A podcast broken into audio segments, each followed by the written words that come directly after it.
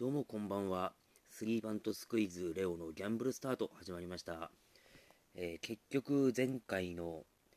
ね、この収録発表から1週間以上8日経ってしまいまして、なかなか1週間に一遍というペースを守れないんですけどもね、まあ結局ね、ちょっと気持ちのどっかで、まあこの再生数が1回につき10前後しかいかないコンテンツに対して、こうまあ律儀に1週間に一遍というルールを守らなくても別にまあ多少は許してもらえるんじゃないかって甘えがあるのかなっていう気もするんですけど。まあだからそうねまあ卑屈な気持ちにならずにねまあ毎回多くの人に聞いてもらうことになるかもしれないとまあ淡く期待しながらモチベーションを高く録音に臨めばいいのかなとも思うんですけどね。でまあ今日はねちょっとお題というか、まあ、テーマですよね。ちょっといろいろこのラジオで話そうと思ってるテーマとかはね、メモで、メモ帳に箇条書きをして、ストックしてたりするんですけどね、それが結構溜まってきましたんで、ちょっとずつ出そうかなと思うんですけどね。あの、まあ、これ、全然もうタイミング的に旬ではない話題なんですけど、あの、ミュージシャンの小袋のでかい方が、小袋の今まで不倫してなかった方が不倫した話が、まあ、ワイドショーでわーっと取り上げられてましてでまあその中でねあのワイドなショー日曜の朝ねあのそれでも取り上げられた時にねちょっとそこで話されてたことにちょっと物申したいというか結局そのラブソング恋愛してなかったら作れないっていう風に言われててね。だからその結婚してるとねその新しい恋愛しないからな結局不倫しないとなラブソングなんか作れんわいみたいなことを言われてねこれにはもう断固としてノーと言いたいですね。あの恋愛その恋愛の経験の定義っていうかその数でくくるっていうのもなんか変な話でしょそもそも。だって1回1回っていうか1恋愛につき1曲みたいなことでもないだろうし別にそういう単位とか区切りが決まってるわけでもないからねそういう決まり事みたいになってるのもおかしいでしょ。だから恋愛っていうか一つの曲につきその歌ってる対象が一人ってことでもないからね絶対。複数の曲で一人の相手に対するいろんなことをまたアングルを変えて歌うってことは全然普通にあると思うんでねそういう前提からしてねおかしいんですけどはっきり言って恋愛とかがっつり経験というかその付き合ったとかなんかいろいろあった別れたっていうのをまあ一区切りとしてそれの数が多ければ多いほどみたいなその曲がどんどんできるってことでもないしそれしてなかったらできないってことないんですよ。えなぜならあのまともな恋愛経験が全くない僕がまあまあ広い意味でのラブソングを、まあ、100曲以上は作ってるんでこれはまあまあ合ってると思うんですよ。だってはっきりその曲っていう単位でだから人前で発表するライブでやるっていうところまで形になってないものも含めたらえーとだから15年ぐらい前大学15年以上前か。だからあの大学中退してね、その女性問題が原因で。でその女性問題の,、ね、その相手のことをその一人の相手だけをモチーフに僕は、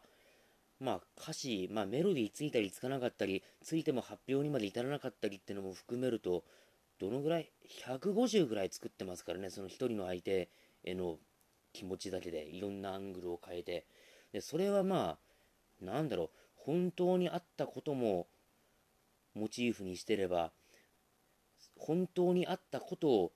プラスアルファ妄想とか、まあ、もしもの話とか、うん、シチュエーションとかいろいろ脚色も込みで書いてそれぐらい作れたんでね、まあ自分で言うのもなんですけど、それなりのクオリティ作れたんで、たくさん付き合ってるからたくさん作れるってことでもないし、だから逆もまたしかりってことですよ。まともに恋愛してなくても恋愛の歌作れるんでね。だからこの、なんだろう、経験至上主義っていうか、経験してることでないとできないっていう、さ、間違った常識が浸透してるのって、この音楽、歌の世界が一番ひどいかもしれないよね。だって、小説、まあ、映画、ドラマ、まあ、はっきりとフィクションの世界、まあ、小説とか映画はさ、フィクションとノンフィクションでまた、ちょっとジャンルが対別されるって性質もあるけど、フィクションであるっていう前提に立てばさ、そこの是非、そのね、体験、経験の是非って別に問われてないわけでさ、もうこれも言い尽くされてることだけど、ね、ミステリー、まあ、殺人事件をモチーフにしてるようなさ、作品の作者に、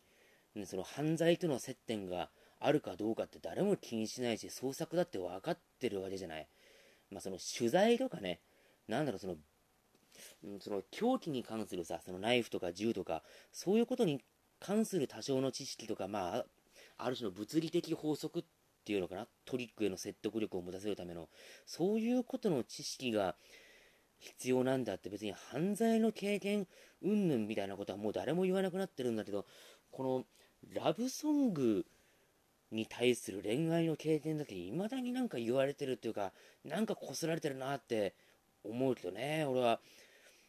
そこはちょっと、なんだろう、受け取る側のリテラシーの問題とまで言ってしまわないにしても、だからね、これ走ってる側にも問題はあるのよ。あの、ミュージックステーションに出てるような歌手とかがさ、まあ、本人発信か、まあ、レコード会社発信かはわからないにしてもさ、何、今回の新曲は実体験をもとに書かれたそうですみたいなことをさ、紹介で言われてるけど、だから何っていう感じでね、それが、なんていうの、セールスポイントとして機能するっていうこともダサいし、果たして本当に機能してるのかってのもわからんよね。でも、さ、その、歌なんてそもそも虚実ないまぜっていうかさ、もう昔の、だからもうシンガーソングライターっていうか、その、書き手と歌い手が一体になるっていう前の文化、その、職業作曲家、作詞家がいて、歌手がいてっていう構図の頃にしても、まあそれはだって今ね、アイドルとかプロデュースしてる人間、作曲、作詞してる人間といて、それをパフォーマンスとして表現するアイドルってまた別だったりもするんだけれども、うん、その、実話ですで、やっぱ箔がつく感じをさ、マーケティングに利用してる時点で、やっぱりちょっと他の分野に負けてるんじゃないかって気はするんだよな。だって小説、フィクションで書いてるのに、何、実体験、何、幼少期の体験がどうのとかさ、そういうことで白つけたりしないでしょ。完全な自伝小説っていう売り方なら別だけどもさ、それはもうだからノンフィクションにくくられるわけだから、小説の中で、映画でも。歌だけ、ね、音楽だけやっぱちょっとそこら辺、発信する側も受け取る側もちょっと遅れてるというか、下手したら時間経つにつれてどんどん対抗してるんじゃないかとすら思うんだけどね、俺は。うん、そこはね、だからお笑いもね、別にネタで喋ってるのか、別にね、作り話なのか、実際に起きたことなのかっていうのも、結局、番組とかライブとかのフォーマットによるでしょ。漫才とかコントってはっきりとネタっていうフォーマットでやってたら、別にそこについては何も言われないんだけど、エピソードトーク、フリートークの部分だと、結構まあ実話ベースであるっていう前提にはまあなるのかなと思うけど、ただそれも聞いてる側が本当かよっていうのも込みで楽しめてる部分も昔からあるんでね、そういう芸人のエピソードトークも。だから、このコロナで、何、ステイホーム自粛ってなって、なんか外で人と会えないからとか、会う機会が、なんか面白い出来事に遭遇する機会がなくなってエピソードトークが枯渇するとかって言うと俺そんなことないと思うんだよな、それも。だって、何、家にいて、ほとんどずっと眠ってるっていうんだったら、まあそら、そうかもしれないけど、起きて、その家の中にいるなりの生活しててさ、しかも今、これだけネットなりなんなりのつながりとか、あとまあテレビも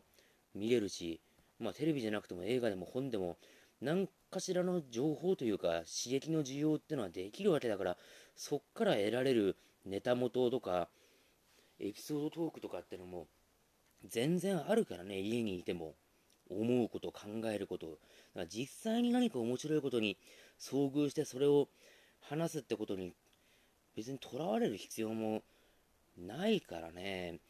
そういう意味では、だって活動的に外に出てたってそんなね、面白い出来事とか人にポンポン遭遇するわけでもないから、それもちょっと言い訳というかね、そのステイホームでエピソードが足りなくなるっていうのも、うん、それもだいぶ違うしね、それこそだいぶ昔に起こったことで、今でも覚えてることとか、まあ覚えてる覚えてないというか、まあメモしてやったこと、日記みたいなものを見返すとか、そういういくらでもあるんでね、うん、それをなんか言い訳にするのも違うよね。まあこんだけ日々のエピソードを話すラジオの更新が遅れてる人間に言われたくないとは思うけれども、うん、エピソード自体はそれはいくつもあるんでね、はっきり言って。うんで、このラブソングはね、別に恋愛してなくても不倫してなくても作れるっていう話だと、ザ・キュア、ね、あの、イギリスのロックバンド、まあ、ロック、うん、まあ、イギリスのバンド、キュアのフロントマンのロバート・スミスなんかはね、あの結婚して10年以上、20年ぐらい経ってるぐらいのタイミングのインタビューで、まあ、たくさんの、その相手と恋人と、なんていうか、短く相手を特っかえ引っかえたくさんの人間と付き合うよりもなんか一人の人間と長く付き合って向き合う方が多くのことを得られるみたいなことを言っててね。それでロバート・スミスが実際僕は今でも奥さんとこう話して 奥さんと話すたびに新しい発見が毎日あるよって結婚20年目ぐらいだったかな？そのぐらいの時にインタビューで言ってていやそうだよなやっぱってね。まあ、結婚どころか一人も付き合ったことのない俺がなぜか激しく同意したわけなんですけど、いや、本当そうだと思うよね。だから、漫画家でも福光茂之先生なんかは、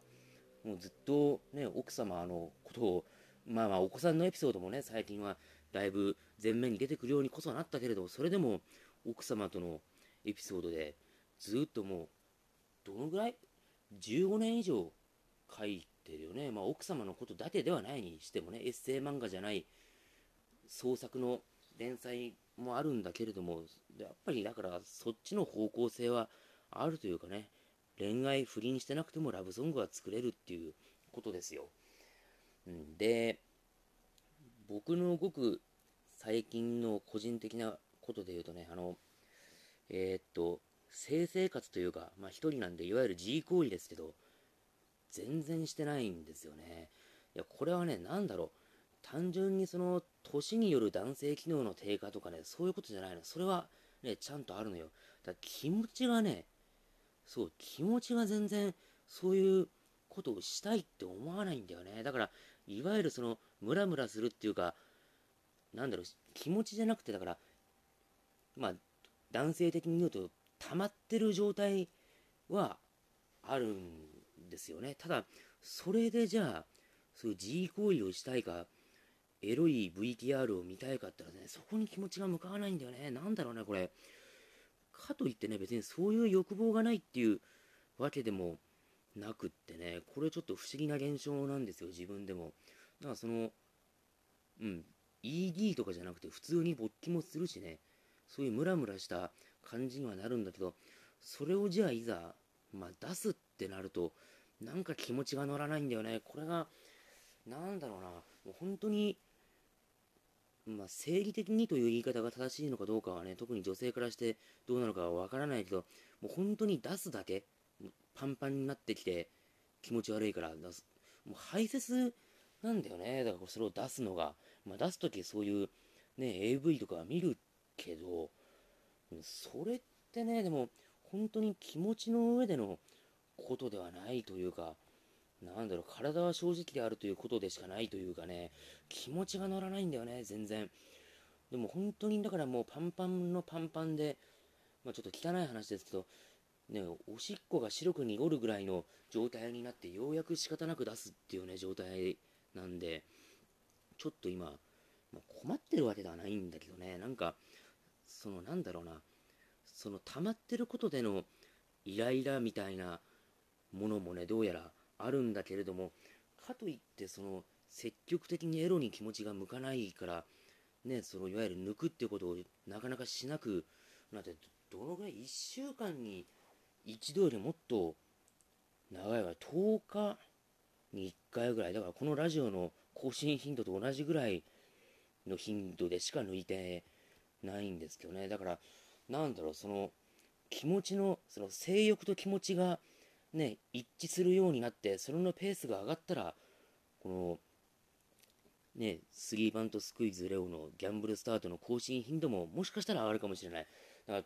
次が、だから、なんだろう、急に1週間弱とかじゃなく3日後とか、唐突なタイミングで急にわっと更新されたら、あちょっと治ったっていうか、あ、なんかそういう感じになったのかなって思われるかもしれないですよね。いや、まあ、それを宣伝宣言したところで、なんだと言われそうですけども。でね、これ、書いてるエピソードは、だいぶ溜まってて、溜まってると、うん、これはそのエロい気持ちの方、エロい成分じゃなくってね、エピソードなんだけども、ぎっしりね、メモ帳に書いてあるんで、まあ、そのうちの今日2つをね、まあちょっと消化したんで、まあ次回以降もね、まあこういう感じでエピソードをちょくちょく更新していこうと思います。で、まあ前回もね、言った通り、えー、このスリーバントスクイズというコンビを結成しましたんで、で、キングオブコント2021エントリーしてますんでね、えこちらの方の応援も引き続きよろしくお願いいたします。では、ありがとうございました。